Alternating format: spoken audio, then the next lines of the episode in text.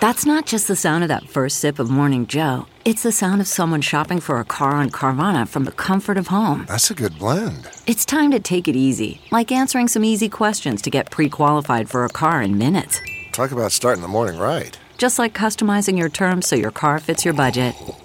Mm-mm-mm. Visit Carvana.com or download the app to experience car shopping the way it should be convenient, comfortable. Ah. Welcome to Living Your Life with Leanne Lang. Great to have you guys back in the game as we get settled into 2020. It's a fresh year, new goals and resolutions, likely for some of you to try and lose weight and maybe be a little healthier. But something tells me you've actually been here before. You've tried this before. This resolution, which comes every January, is starting to actually feel like Groundhog Day. It probably feels like insanity. And a wise man once said, Insanity is doing the same thing over and over and expecting different results. It might work for a short time, but old habits and emotions and patterns do come back into play. And here's the key the most important component in the battle with your body is healing the source of your suffering. Successful weight management requires shifting your identity and belief systems well before diet and exercise. Okay, but don't worry, I'm not throwing that out without actually providing you with the answers. The book is called Brain Powered Weight Loss, written by Eliza Kingsford. Eliza is described as a mind body practitioner and nationally recognized weight management expert. She is a leading voice in the burgeoning mind body connection movement. She's also a licensed psychotherapist, trained in clinical psychology, neuro emotional technique, and emotional emotional freedom techniques, which we have talked about, which is, of course, the tapping methodologies. She was a behavioral coach, then a clinical director, and finally executive di- director of an obesity and weight management summer program for teens. She did that for 10 years. Now, she wrote the book, Brain Powered Weight Loss, in 2017, highlighting the brain weight equation and how our weight is impacted by the relationships we have with food and not just the food itself. I am so excited to tackle this uh, topic and really dive deeper into it and really help people kind of feel motivated, inspired, and believe and hope that they're actually going to be able to be successful this time. So, Eliza, great to have you joining us from Boulder, Colorado. I am really excited to have you. So, thank you. Thanks. That was such a great intro. I love it. Can you do that for me every time? That was fantastic. I will send you the I will send you the the copy. I will send it. You can send it to other podcasters because I know you've actually done a lot of these. You've been really uh, you've, you've had a, a, great impact in sharing the story and sharing the reason mm. behind it. Do you find the response has been good, especially to this book that came out? Yeah, I do. And I'm so excited about what we're going to talk about today. It's one of my favorite things to talk about. Um, and I do. I find that uh, people are getting really tired of doing the same thing over and over and over again and staying on this hamster wheel and, um, after writing the book and then getting the feedback and working with clients afterwards, I have found that I think as a collective community or a collective um, a collective whole, we're ready for something different. We're ready for something different than just the next diet and the next exercise. Like people are getting it that that's not quite it, right? And I it makes me so excited because um, I'd like to think that I can help if we're ready for that next level and. Uh, it's one. Of, it's just my favorite thing to talk about. So yeah. Was it fair for me to say that a lot of people are on repeat? It's on Groundhog Day, right? They they mm. they seem to have these similar resolutions. I think in their mindset they would love to be able to feel better, be healthier, maybe lose some of that weight, change some of their eating habits, and yet, you know, it might hit in. And, and this is the thing, you know, I'll be at the gym, for, you know, for January and halfway into February, and it's like it's really really busy, and then come you know the end of yeah. February into March, it's like where did all those people go? You know that this is oh, the yeah. perfect time to maybe to to head into this new year with a different mindset mindset as to how you can possibly achieve these goals. Yeah, yeah. And to answer your question, yes, I do. I believe I I hear a lot that people just feel like it's it's Groundhog Day. It's the same thing over and over again, but they think they're doing it differently. So that's the that's the hard part. Is um, they'll go, okay, well, I tried uh, paleo or keto, and I'm not dogging any any program. I can talk about that. Um, but I tried this and I tried that, and that didn't work. So 2020, I'm going to try this, right? And it becomes, I'm going to try this exercise plan and this diet plan. And that is really what is what keeps people on Groundhog Day over and over again because they think they're doing something different by picking the new plan. They're actually doing the exact same thing they've always been doing with just a different band aid, right? And so until you get that, um, it's not the diet, it's not the workout plan that is um, failing you, right? Uh, you don't get off the hamster wheel until you realize that that's not it. So the question is, what is it? And I think this this is the foundation of the work that you do. Yeah, it is the foundation of the work they do. Because what I tell people is, you can use all of those quote diets work because they worked for somebody. You can you can find evidence of every single one of those working um, for someone. And so it's not the it's not the diet, it's not the exercise plan. Um, it is who you are in relation to that thing. And each person is going to be different in relation to it. And I'll tell you a little bit about what I mean. Um, for instance, uh, if you believe, and th- I, I love telling people this, if you believe that you are an overweight person, if you identify as a person who has weight to lose, then you will always create the behaviors of a person who has weight to lose, which just keeps the weight on your body. In order to be someone who is what I call at your happiest and healthiest weight, and I say it as your happiest and healthiest weight because that's different for everybody. It may be exactly as you are, but now you're just feeling confident and better. It may be that your body sheds 50 pounds. It may be that it's 10, whatever it is. The weight that you're happiest and healthiest at is different for everybody. If you don't start working from the end in mind, some of your listeners may have heard of the be, do, have cycle. Um, in order to get what you want, in order to, to get to where you're going, you need to work from who you want to be not from who you currently are, because who you currently are got you to exactly where you are, right? So if you go into the new diet saying, I'm going to be Leanne doing this new diet, then you're going to continue to be Leanne. What you want to be is somebody entirely new. And entirely new for you right now, or for the listener who is has a desire to change their shape, or really it's changed their adiposity or body fat, but that's a that's a conversation for a different day for your listener who has a desire to change their shape, they are behaving from the person who has the desire to change their shape. They are not behaving from the person who has already become successful at that thing. It's a process that I break down um, with a lot of detail, and I really want to break it down for your listeners so they, you know, they can they can understand it and start um, start implementing it. When we set a new goal for most people when we set a new goal we set it from the person that we are we say i feel like i want to lose i'm just being very um, simple here but i feel like i want to lose 50 pounds so i'm going to go on this diet and i'm going to lose 50 pounds and we ignore all of the data and the information that got us to where we are right now right? So in order to get somewhere new we have to look at the data and the information that got in the way of where we said we were going to go before change that and start to work from a new place. And if you want me to, I can start Yeah. to break that down Okay. step by step. I, yeah, Okay. I'd like an example. Can you give me an example of that? Because it, you know, I'm Yeah. listening and it makes it makes sense, but you really have to think hard. You know, when you're thinking You of the person of the place that I want to be, and you know, so okay, Yes. an example would be fantastic.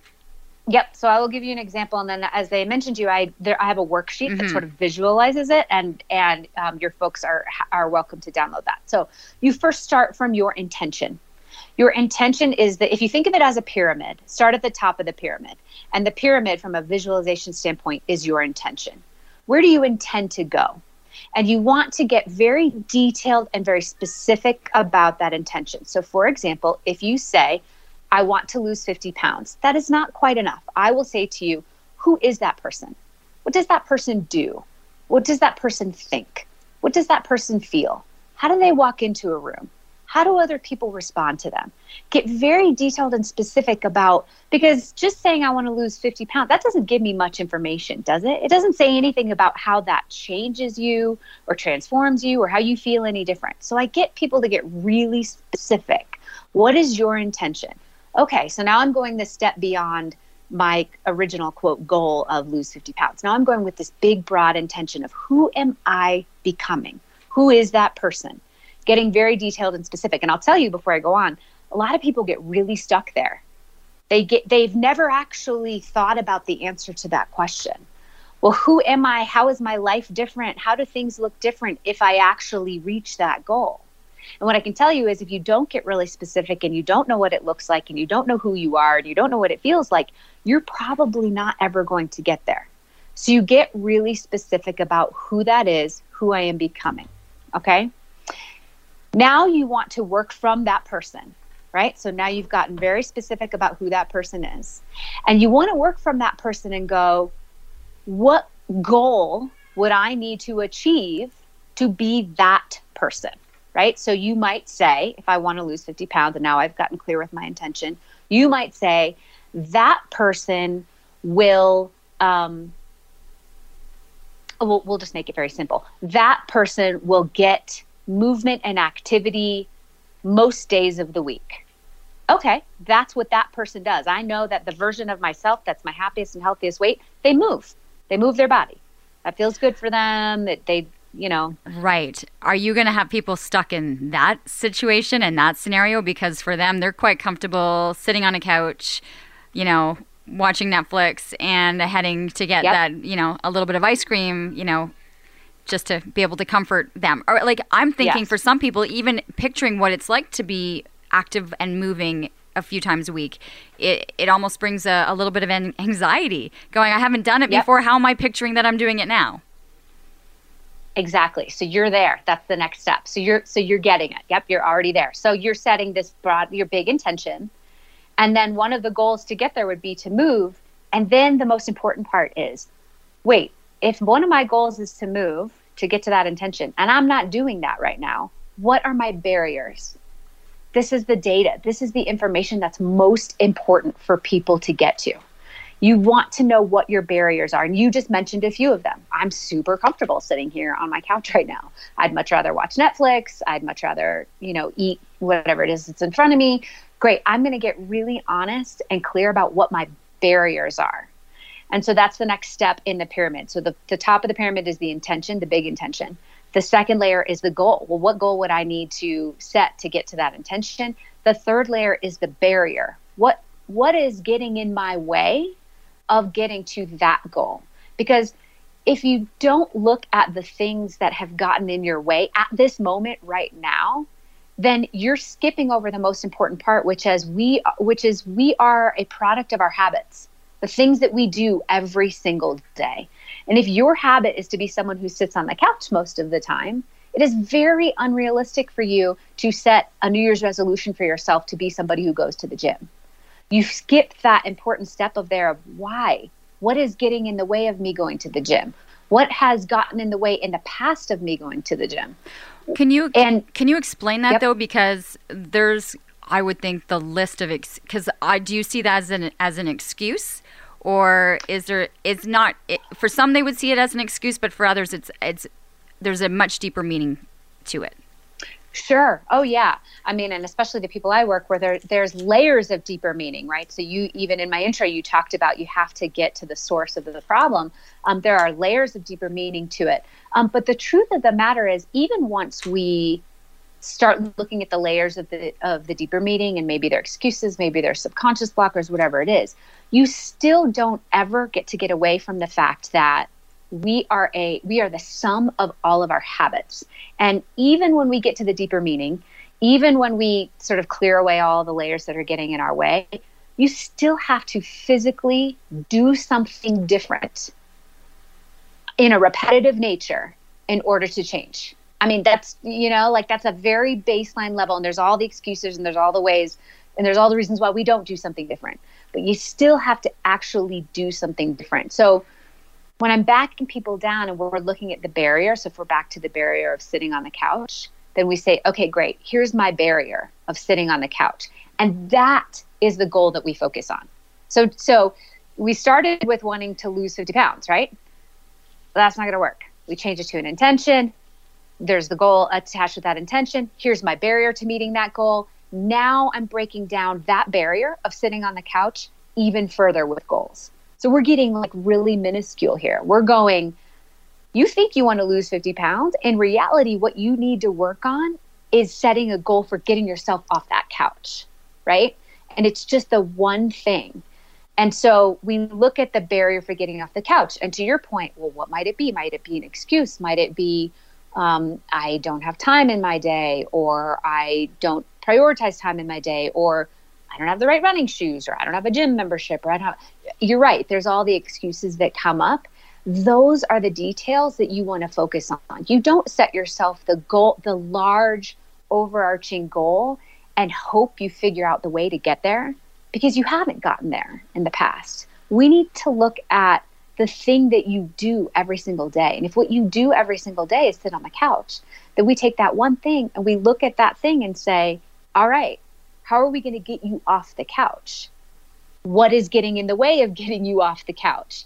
And we work through that barrier, which then leads you to be able to get to the goal above it, which then leads you to be able to get to that broader intention right? Can, and I know you've worked with so many people, but just the getting off the couch was just something that came to my mind. But you have had a broad experience. What are some of those base level barriers? Can you give us yeah. a, a, number? So I think that certain ones yeah. are going to relate with people. Yeah. Okay. So for me, so I was using getting off the couch. If I'm really honest with you, it's uh, it's eighty it's eighty to ninety percent food. It's almost always about the food.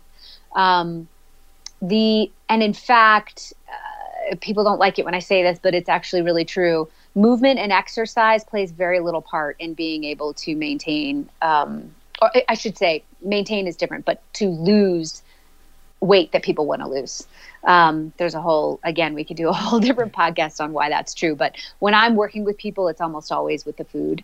Um, and usually what happens is that someone is setting a goal to lose weight and here is the diet plan that they're going to use to get there right um, and so for me again i don't care what food plan people use it's not the food plan it's the fact that we don't stick to it i, mean that's just the mm-hmm. simple truth of it it just it's it's with some overarching principles of focusing on nutrient dense whole foods and staying away from processed foods outside of that, when you get into the minutia of low carb, high carb, fat, keto, it doesn't matter. They all end up having the same effectiveness if you stick to it.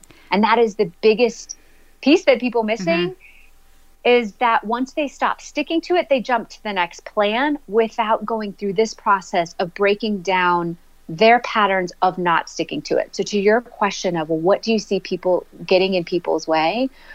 it's a it's a combination of um, emotional eating triggers habitual patterns and neural pathways that they've walked down over and over and over again so it just becomes a habit um, i already said emotional eating triggers didn't i uh, for some people it's binge eating and overeating um, and then for a lot of people for the for the vast majority of people it's diet mentality and restriction mentality and even just the mentality of diet and restriction causes a cascading event, causes cascading effects. So I'm not looking at the details of the food.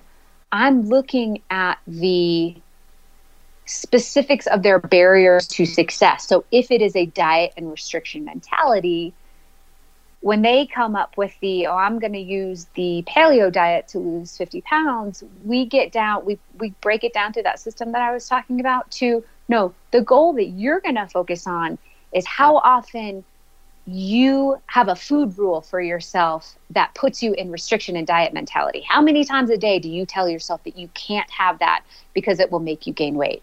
Oh how interesting. I do that 60 times a day. Great. We're going to work on that goal which is going to lead you to be able to be more clear about your body's natural clues, which is going to lead you to be able to eat paleo if that's the way you want to eat it, which is going to lead you to be able to lose that 50 pounds. We're working so backwards with it. Okay, so let's go to that example that you said someone that's working from a diet restriction, they've had this habit of, I you know, I can't have that. I'm restricted from that. And they're thinking about it yep. 60 times a day. What would be yeah. an example of working through, as you mentioned, that that's one of the triggers? So, how do you work through something like that when they're having 60 or so thoughts a day based purely on, I want to have that, but I can't because I'm on a diet? And then you're into that mentality. Yep. Yeah. Love it. Um, so, the being aware is step number one, the awareness. So, we go through tools and, and different types of exercises to become aware. Um, most people don't even realize how often they tell themselves those messages. So becoming aware is step number one, and that's actually a really powerful step um, because oftentimes once people become aware of it, it creates this cognitive dissonance, right? It creates this, um, in in more layman's terms, it creates this feeling of, oh wow, listen to me you know, kind of berate myself like that. How I, again do that? Right? Oh, I already it, did it fifty times earlier today, and we're doing it again. Exactly, exactly. They start to they start to get uncomfortable with it when they didn't even know they were doing it before. So that's really powerful. Um, and then we start to shift just language, just language, um, and and little language. So a little bit very powerful. So we'll start to throw in okay instead of I can't have, can we move to I choose not to, right? Um, and so for a lot of people, oh man, um, it's sort of how deep do I want to get into this? we, we've got time, and I want I want okay, to get good. deep because I I want to give people like I want I want them to have hope, right? And it's like, okay, let's go yeah. deep because let's figure out because I, I feel like there will be people who are going, My gosh, I actually do kind of if I think about it, think about it all the time. yeah. Yeah. Okay. So um for the sake of going deep. So what happens is people will say, um, uh, what I'm scared of is that if I if I allow myself to have food, that I will be out of control, right? And so that's why they're saying I can't have it.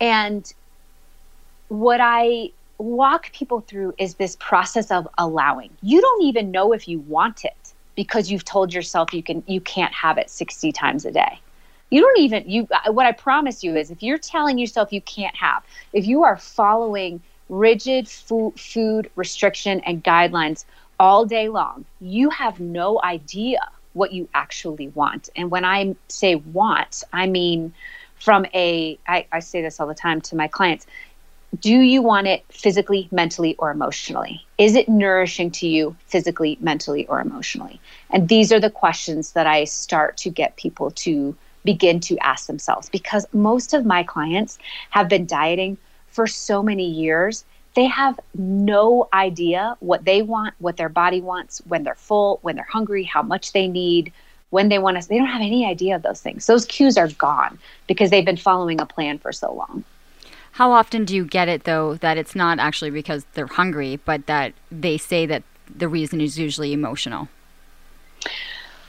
Um, if I were to put a percentage on it, um, people who are struggling with their weight, and honestly, sometimes people aren't even struggling with their weight; they're just, just struggling with the disordered relationship to food.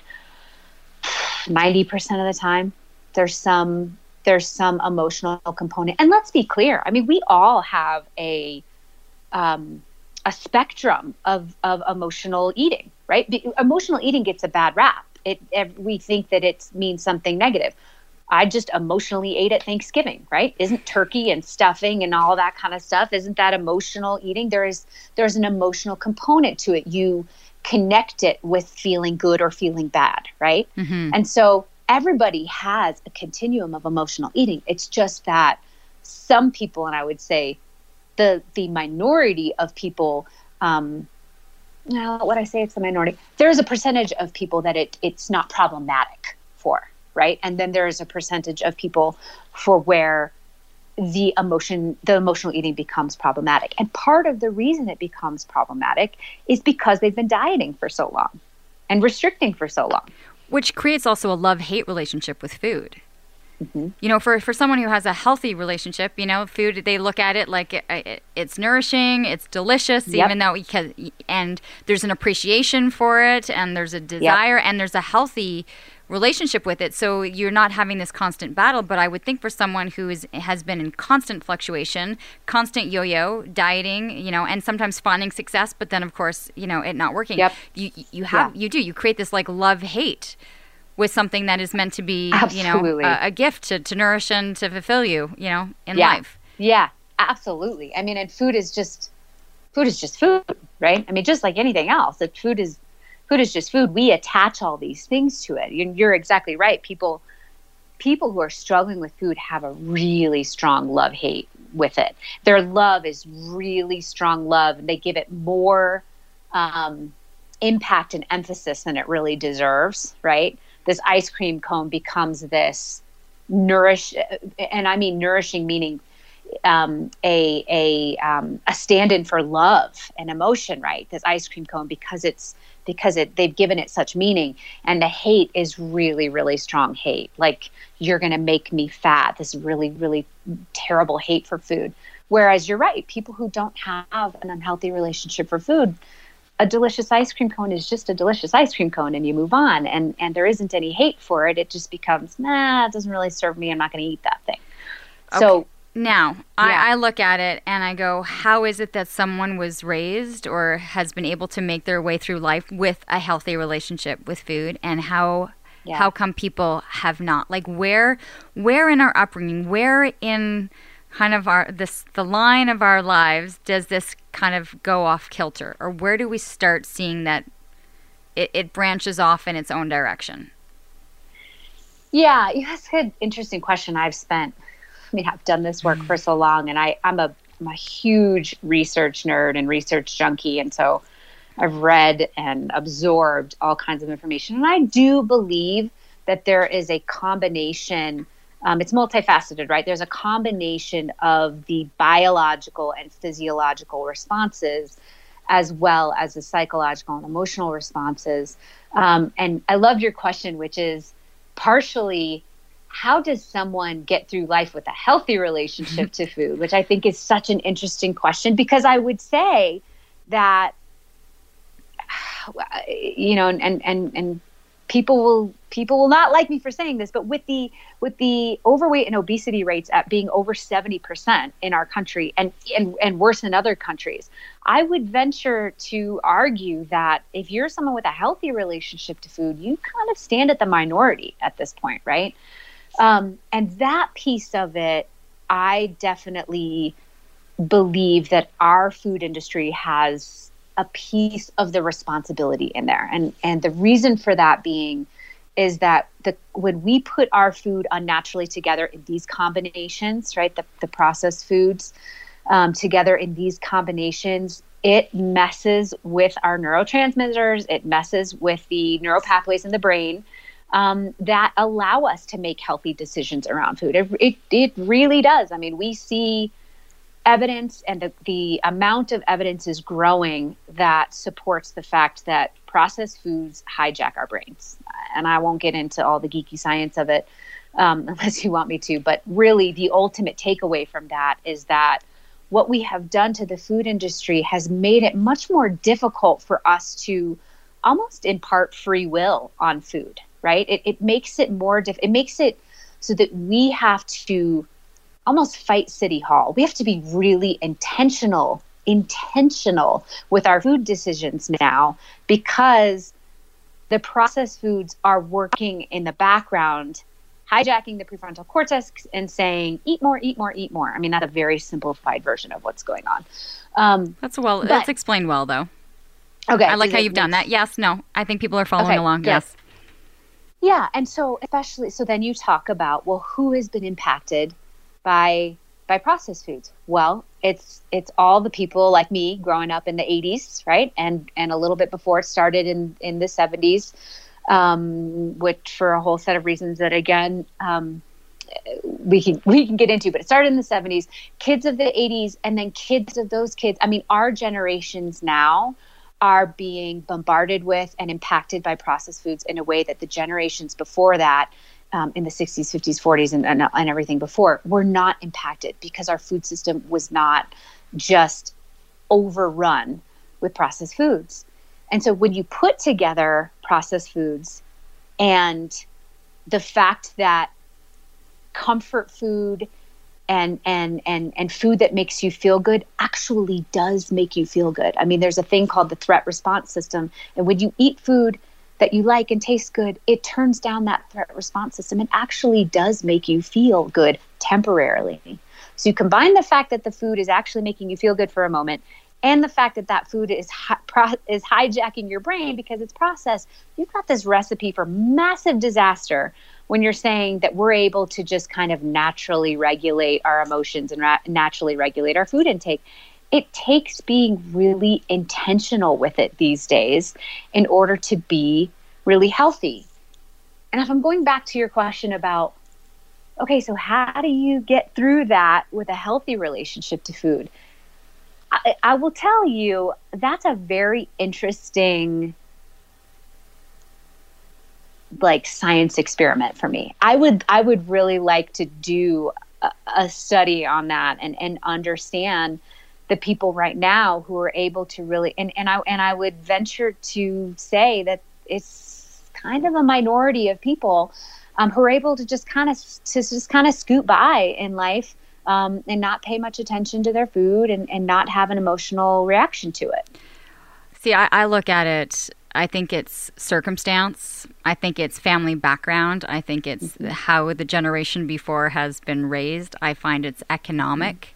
It's one thing mm-hmm. to uh, go to the grocery store and be able to purchase fresh fruits and vegetables that taste delicious, or, you yep. know, when you're dealing with a lower budget, you're dealing with processed items. Like, I, there's, I think there's so many reasons why we end up in a certain place and I'll throw in if I, like I'll throw in social media now. I'll throw oh, in yeah. what people are looking at. And oh, I know you have a strong background in dealing with teens and, and, and teen girls. Yeah. You know, yeah. I, I can imagine now that those sessions with these girls are now bringing their phones and their VSCO and their Instagram and their Snapchats and going, this girl, I want to look like this girl with this filter.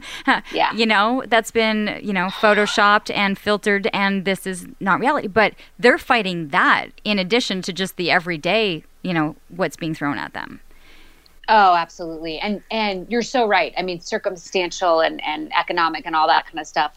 Absolutely. The the part that sparks my brain about well, how do the, how do certain people skate by without having an emotional attachment to food? That's the part that I'm really um, interested in, and I, I do think that it it absolutely has to do with family systems and and the messages that you that you give in the household. I do a lot of training for parents to teach them how to talk to their kids about food and what happens all along the spectrum before there is ever an issue with it, in the middle of an issue, and what happens. You know, uh, like you said, I have an extensive background in working with teens and adolescents because teens and adolescents would come to me who are in so much emotional pain, um, depression, anxiety, all kinds of comorbidities there, um, having having in part to do with their with their shape and size.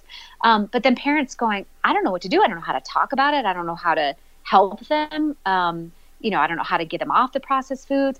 And and this all plays into your question about the social media um, oh man, I, I, and it goes farther than just looking at their peers with a filter on. It is the sheer volume of information they get and the interpretation of that information on a daily basis, right? So if you're scrolling and you're looking at pictures and there are there are people on your Instagram feed that trigger a negative emotional response. And by the by negative emotional response, I mean you look at the girl and you go, I wish I looked like her. Very simple, very quick. You maybe you didn't even think it consciously. Maybe it was an unconscious thought. But you get that little hit of negative emotional response over and over and over again every single day. And imagine what that does to your serotonin and dopamine levels. Imagine what that does to your self esteem.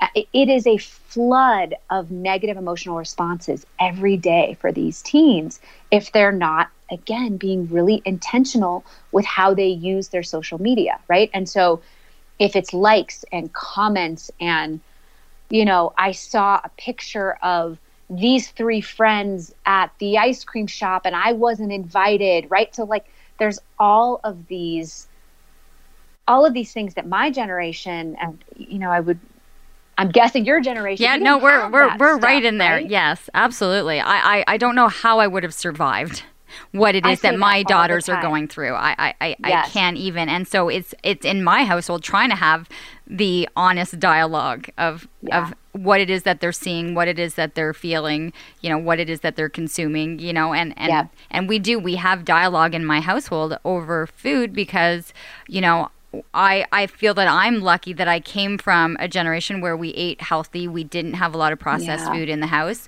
You know, dessert wasn't something that was just part of uh, nightly activity. It was like, you know, if we were at, yeah. you know, it was that if there was a celebration or something, you know, it wasn't part of, you know, what I think in a lot of households are you have dessert, you have dinner, and then you have dessert. It just I didn't grow up Yeah. with it. So when Yeah. I met my husband, it, you know, it was like, well, I, I don't know. I, what do you mean? What's for dessert? I've, I, I don't know. You know, like it's Yeah. it's it's our past experience, but it's having to be able to discuss what's the healthy option and what's the not.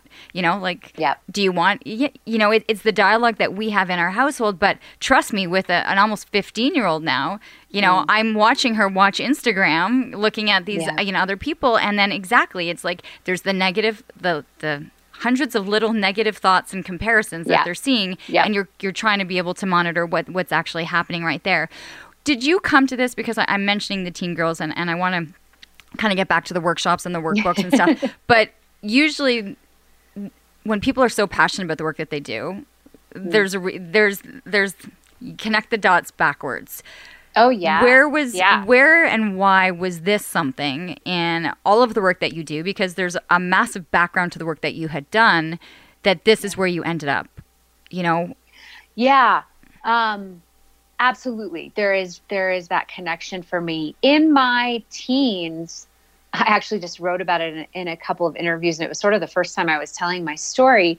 But in my teens, I vividly remember um just not I just could not figure out how to feel comfortable in my body. I was in constant comparison to other people. Um, I had gone through some pretty significant trauma in my life. I lost my mother at a very, very young age.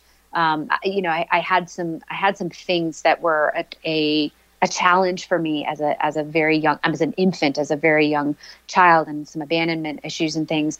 And some of that manifested into the way I felt about my body. I could not figure out how to get comfortable in my skin. I think if you were to look at me externally, you would have never you know i you would you have never said that i was unhealthy but i couldn't internally i could not figure out how to reconcile my relationship with my body i just couldn't figure out how to feel comfortable in my skin and i remember me reading this fashion magazine and there was this article i remember it vividly i can still remember it right now there's this article about like how to not have back fat right and i remember sitting in my room going oh my god like what's what is what is back fat? Like I can't see my back. Like what you know, and I'm like turning around being like, what how do you how do you know these things and and getting a mirror and, and you know, and I remember the impact of that and how you know, I sort of then I walked around with like, well, am I okay? But you know, and and I became fascinated as, as an athlete in high school and then part of the dance team in high school, which is part of sort of the cheer team in high school, which, as you can imagine, there was a lot of negative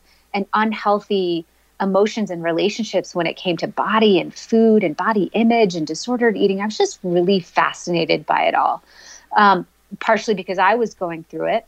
Um, and partially because I watched all my peers go through it. And so then in college, um, and I was out on my own, right, cooking for myself and choosing food. I had a really hard time choosing food in college. I just, there were books, there wasn't even really the internet. There was like barely the internet for me. in no, we had to go to know. the computer Um, lab still.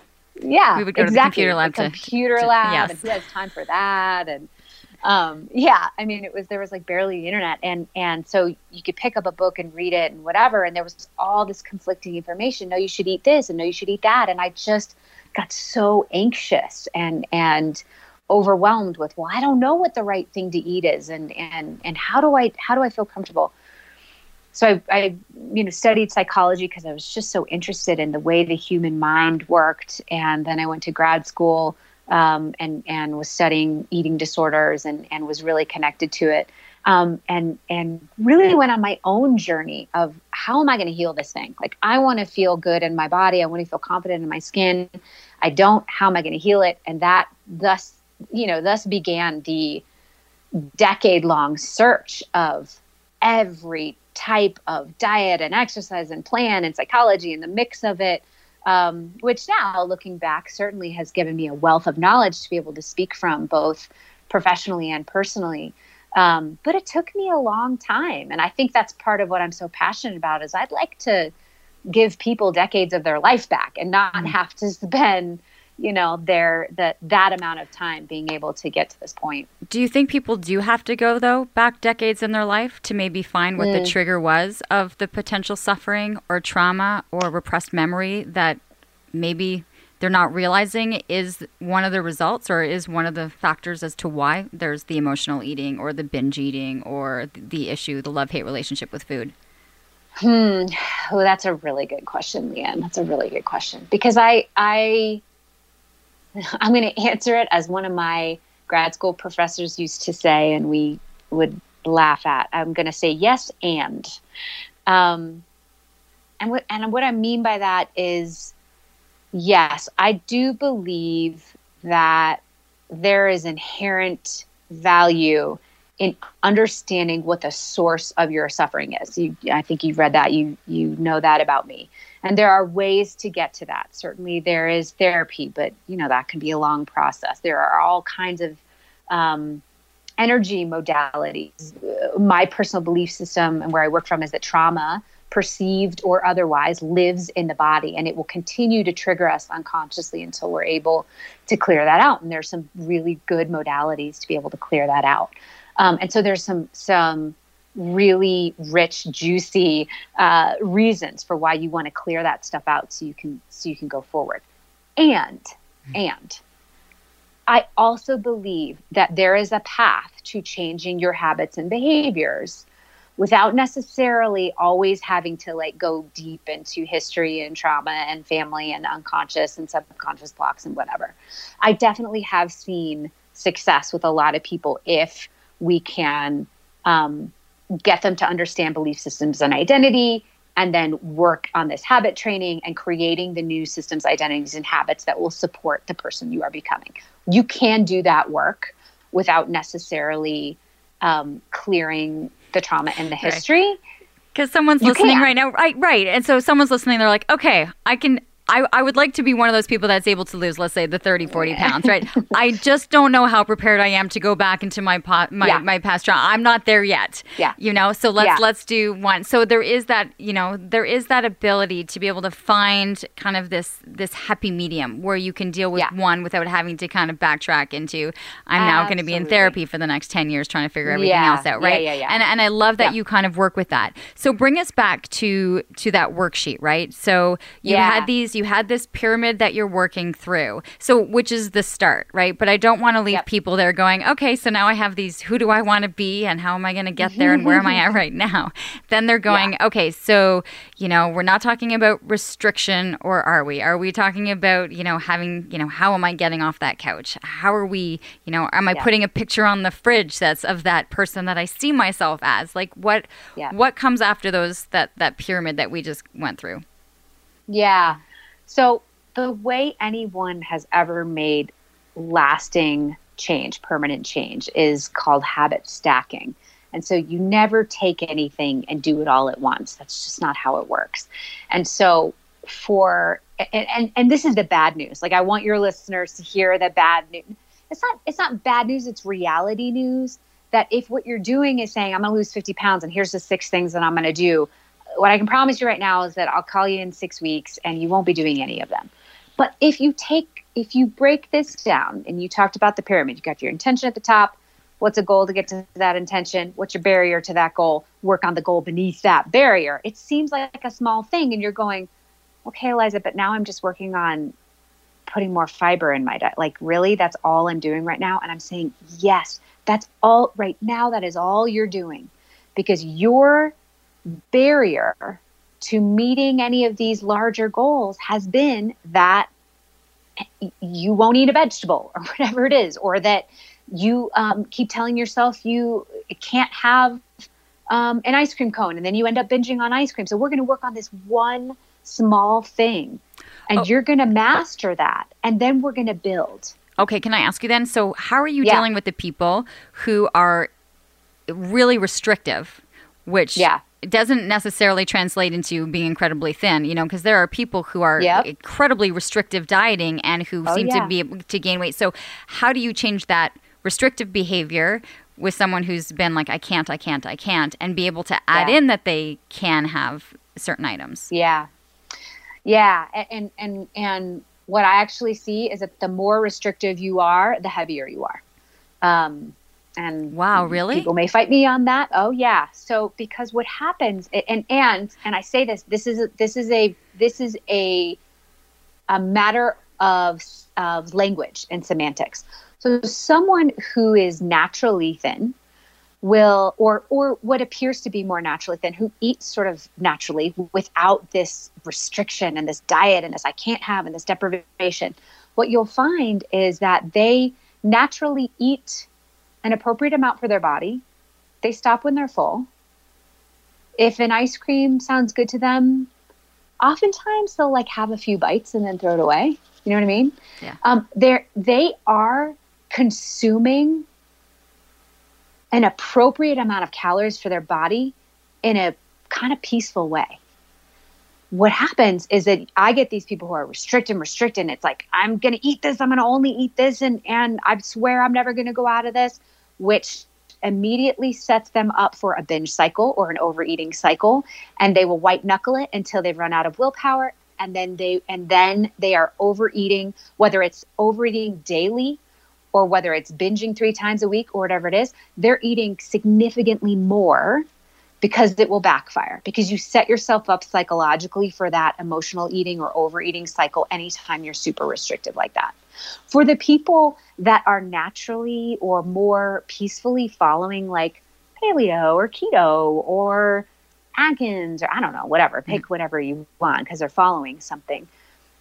They're doing it with ease, they're doing it with intention. They're saying, this feels good to my body. Like that the the paleo way of eating supports me. It feels nourishing to me physically mentally emotionally. I don't, I don't have to i don't have to to diet or or keep it within a restrictive calorie range. I just know that when i'm pushing outside of those things it doesn't feel so hot. I don't feel nourished. It doesn't make me feel good. I feel sluggish. I feel eh, whatever.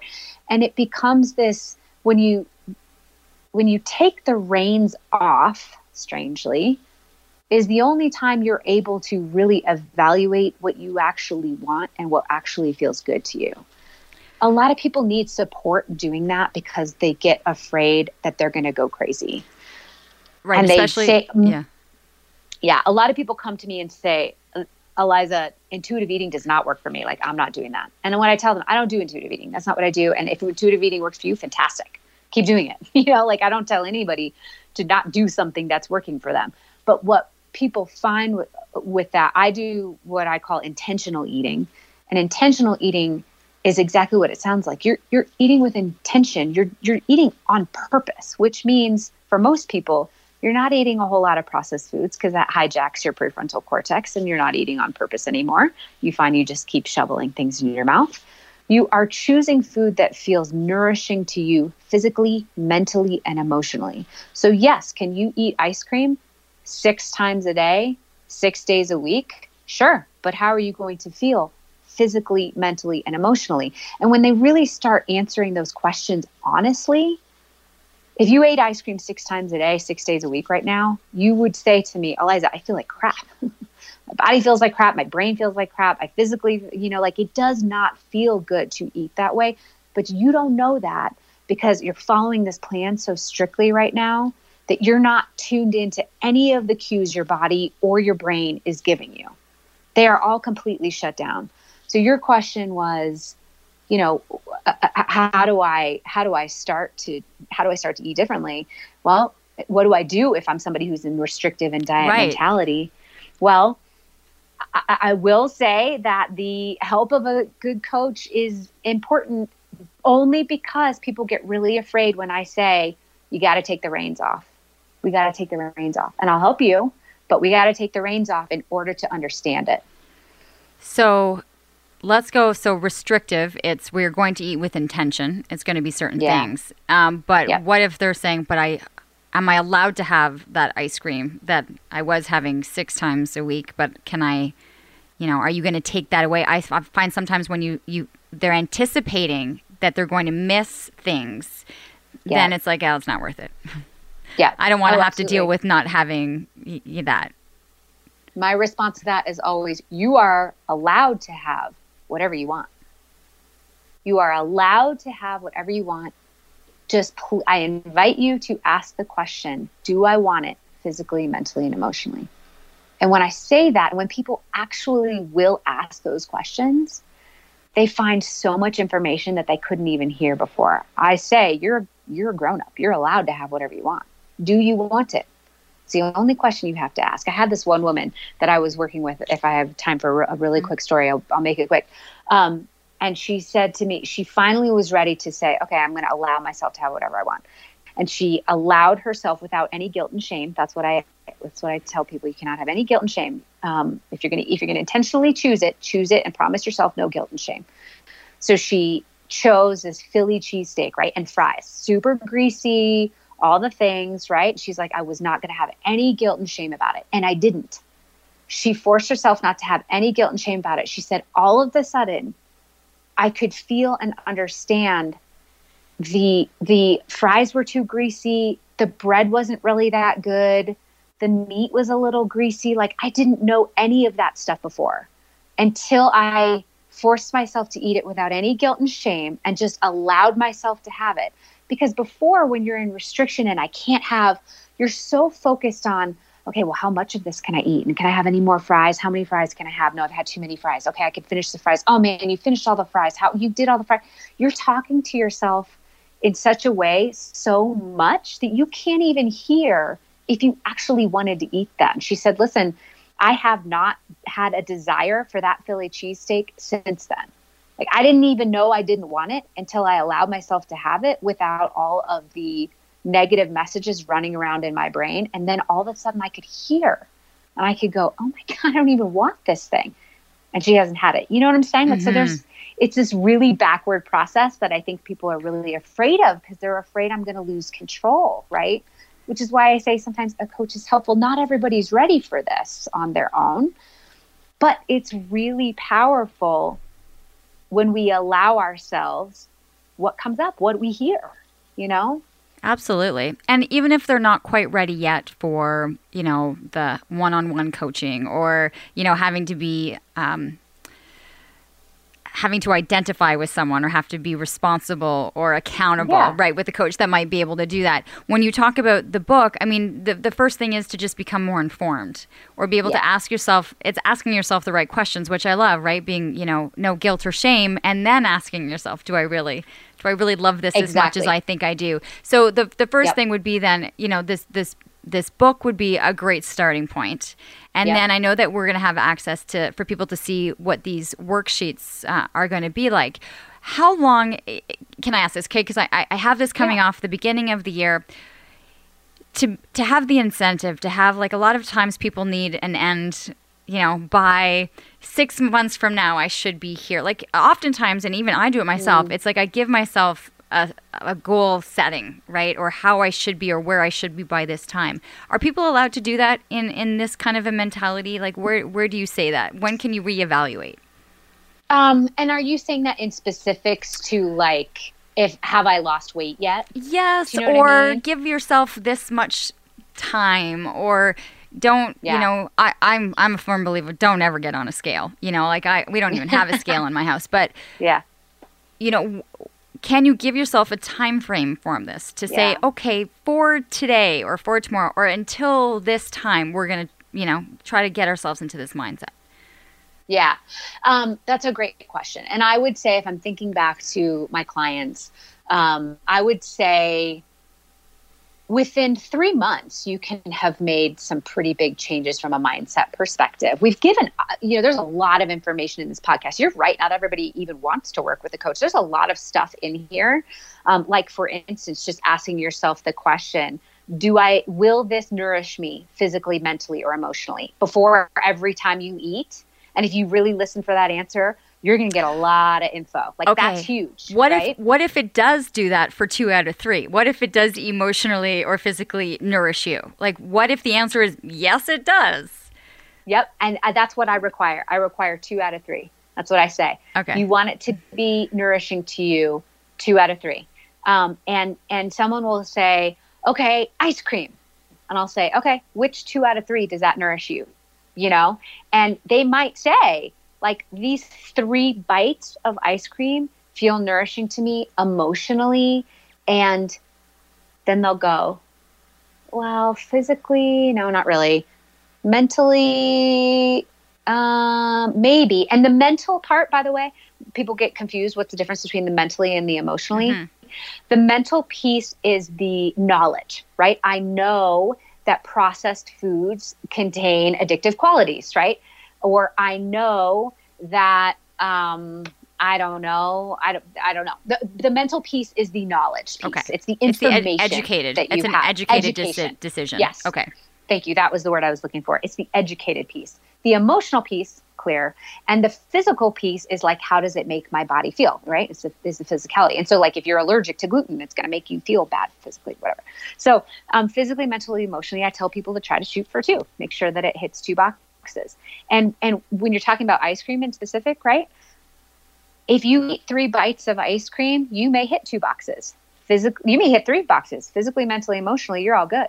But once you eat that tub, guess what? We're no longer emotionally, you're no longer physically or mentally, you know, in that place, right? So uh, what I what I was trying to get at is that there's a lot of really good nuggets here. If you can ask yourself physically, mentally, emotionally, does this nourish me? Right? You can say to yourself instead of I can't have, I choose not to. Even that practice can be life changing for people. Um, you can also ask yourself if I even really want it. So I teach people to eat when they're hungry, stop when they're full, eat what their body wants, and ask the physically, mentally, and emotionally um, nourishing question. And if you're doing those things on your own, you can go really, really far with this with discipline, right? And just continue to practice it over and over and over again. To your question of how long should it take, when I when people really do that for three months, um, ask the right questions, be intentional, be willing to listen for the answers, they can find that their shifts are powerful and they're meaningful. And you know what they are? They're lasting. They're not gripping and white knuckling on this diet to like, mm-hmm. you know? Is it fair to say though that they might not lose the drastic 20 pounds that they were hoping to lose in that three months so that they're looking and seeing the results and yet Yep. those 20 pounds might come over come off six months from now but in a much healthier way where you actually have a better chance of maintaining you know like it's like the quick fix or you're not Yep. going to see as many results right off the bat but it has a longer lasting hopefully a lifetime worth of change to, yeah, to you enjoy got the it process Exactly right. Yep, you are you are spot on and exactly right with that. I tell people if you're working with me, it's not sexy, but it might be permanent. You know what I mean? Like it's it's if people want that biggest loser effect of okay, is it 20 pounds? Is it mm-hmm. 15 pounds? Is it right away? And they think that that's going to be the thing that motivates them to keep it off forever. Having worked with some former biggest loser people, I can tell you that that's not I was, it, Yeah, I was going to ask you. I mean, uh, because we've seen, you know, you see the cover of People magazine, and then you see the cover five years later, and then they're back exactly to where they started. Yes. You know that that doesn't that doesn't work. it doesn't Like work. I, I, so- I, I can just see the psychological damage of experiencing that, and and what that oh must yeah, do to a person. can you imagine? No. Can you imagine? Can you imagine doing what it took to lose that amount of weight? Right? Never really under, never really addressing the underlying issues, whether it be emotional or whether even it just be habitual and looking at the identity and who I am becoming piece, right? Um, and then putting it all back on and going, oh my god, I have to do it again, right? And and and trying to get up the um, stamina and the courage and the willpower to do it all over again. Then, with the evidence that it didn't work the first time and trying to believe it's going to work again, I mean, it is. Uh, I can I feel say like a crying lot about just I, saying I that. feel about that. Yes. I know it's it's it's um, it is a huge barrier, and so that's what I tell people is is if you want to work together, it may not be fast, but it may be permanent. And would you rather lose 30 pounds really quickly or maybe lose that same 30 pounds forever over the next year? And most people, by the time they get to me, are ready to figure out the permanence mm-hmm. and not just the, right? Just Right. not just the, the act. They're tired of the insanity of the yo-yo, Yeah. of the going of, Yes. ending exactly back where they started. I, I love Yeah. this idea. Okay, so because we've easily talked for an hour, the two of us already, um, where can people uh, go for some of this information? I know you mentioned that there would be access to seeing some of these worksheets. Where can people go to find that? Yeah, just, you know, keep it simple. Just head to my website, elizakingsford.com. Um, I'm Eliza Kingsford on, you know, the social places mm-hmm. as well, the social places. I don't even know what that means. um, but but elizakingsford.com is my website, and all of this stuff is on there. Um, some resources, some worksheets, some freebies. I really like to try and give as much information to people as I can. Um, I think I'm just I, it, honestly my biggest dream and passion is that people do not have to struggle with their body and their weight, and so however I can give that out to people people, I, I love to do that. So just mm-hmm. elizakingsford.com is the best place to find all that stuff. I love it. I will have all of that information actually within the show notes so that people can just uh, head to the show notes and have that direct link cool you know to get it there and i think also i you know i hope when people kind of tuned in right at the beginning it wasn't us telling you try paleo try keto try atkins this is not at all where we're looking and it's really just taking one small tiny part of the equation at a time, right? Yeah. It's it's not overwhelming yeah. yourself and and it's going through that pyramid and going, okay, what is going to be that one thing?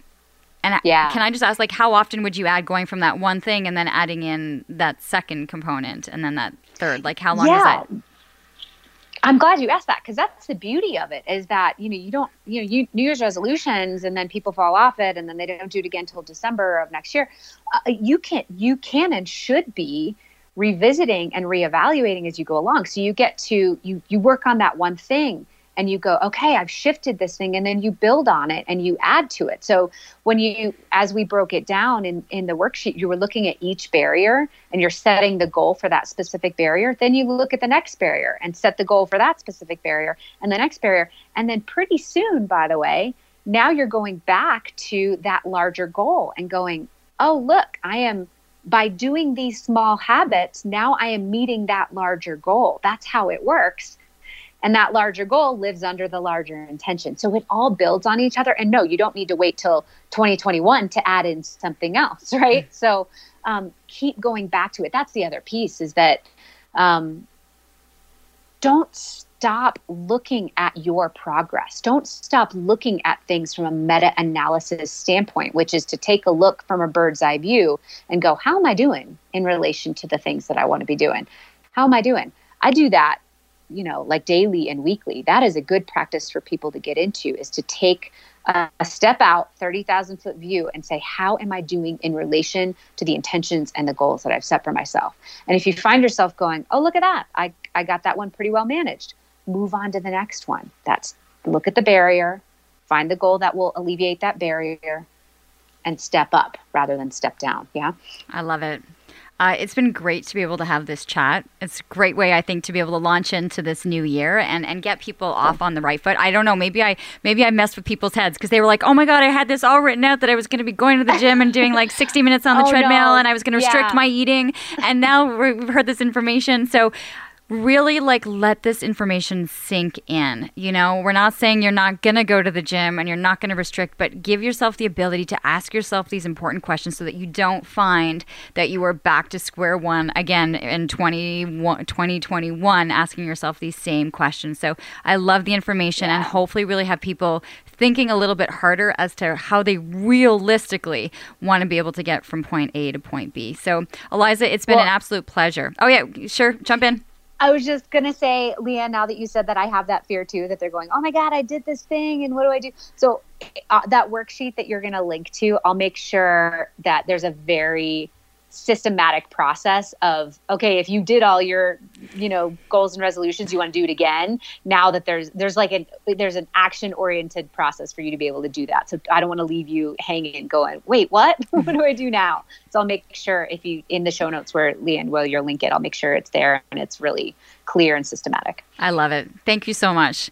Eliza it's thank an you. absolute pleasure. Uh, brain powered food is the book and it's available everywhere you can purchase the book Yep, brain powered weight loss. Yep. Oh, sorry, brain powered weight loss. I didn't have my notes in front yeah. of me anymore. I would have had that right. But Eliza, That's you were okay. fantastic. Really appreciate it. And for those of you who are listening, thanks once again for the continued support of Living Your Life with Leanne Lang. The podcast continues to grow. Please, though, share, like, subscribe, let people know that it exists. As we are learning, word of mouth is honestly the best way that people are getting their podcasts out. So it's been great to share and to see so many new people, new, unique uh, listeners each and every week uh, tuning into the podcast. And best of luck. I'm hoping that we are all in for an amazing 2020. So hopefully, we're getting you started on the right foot. Have a great day, everyone.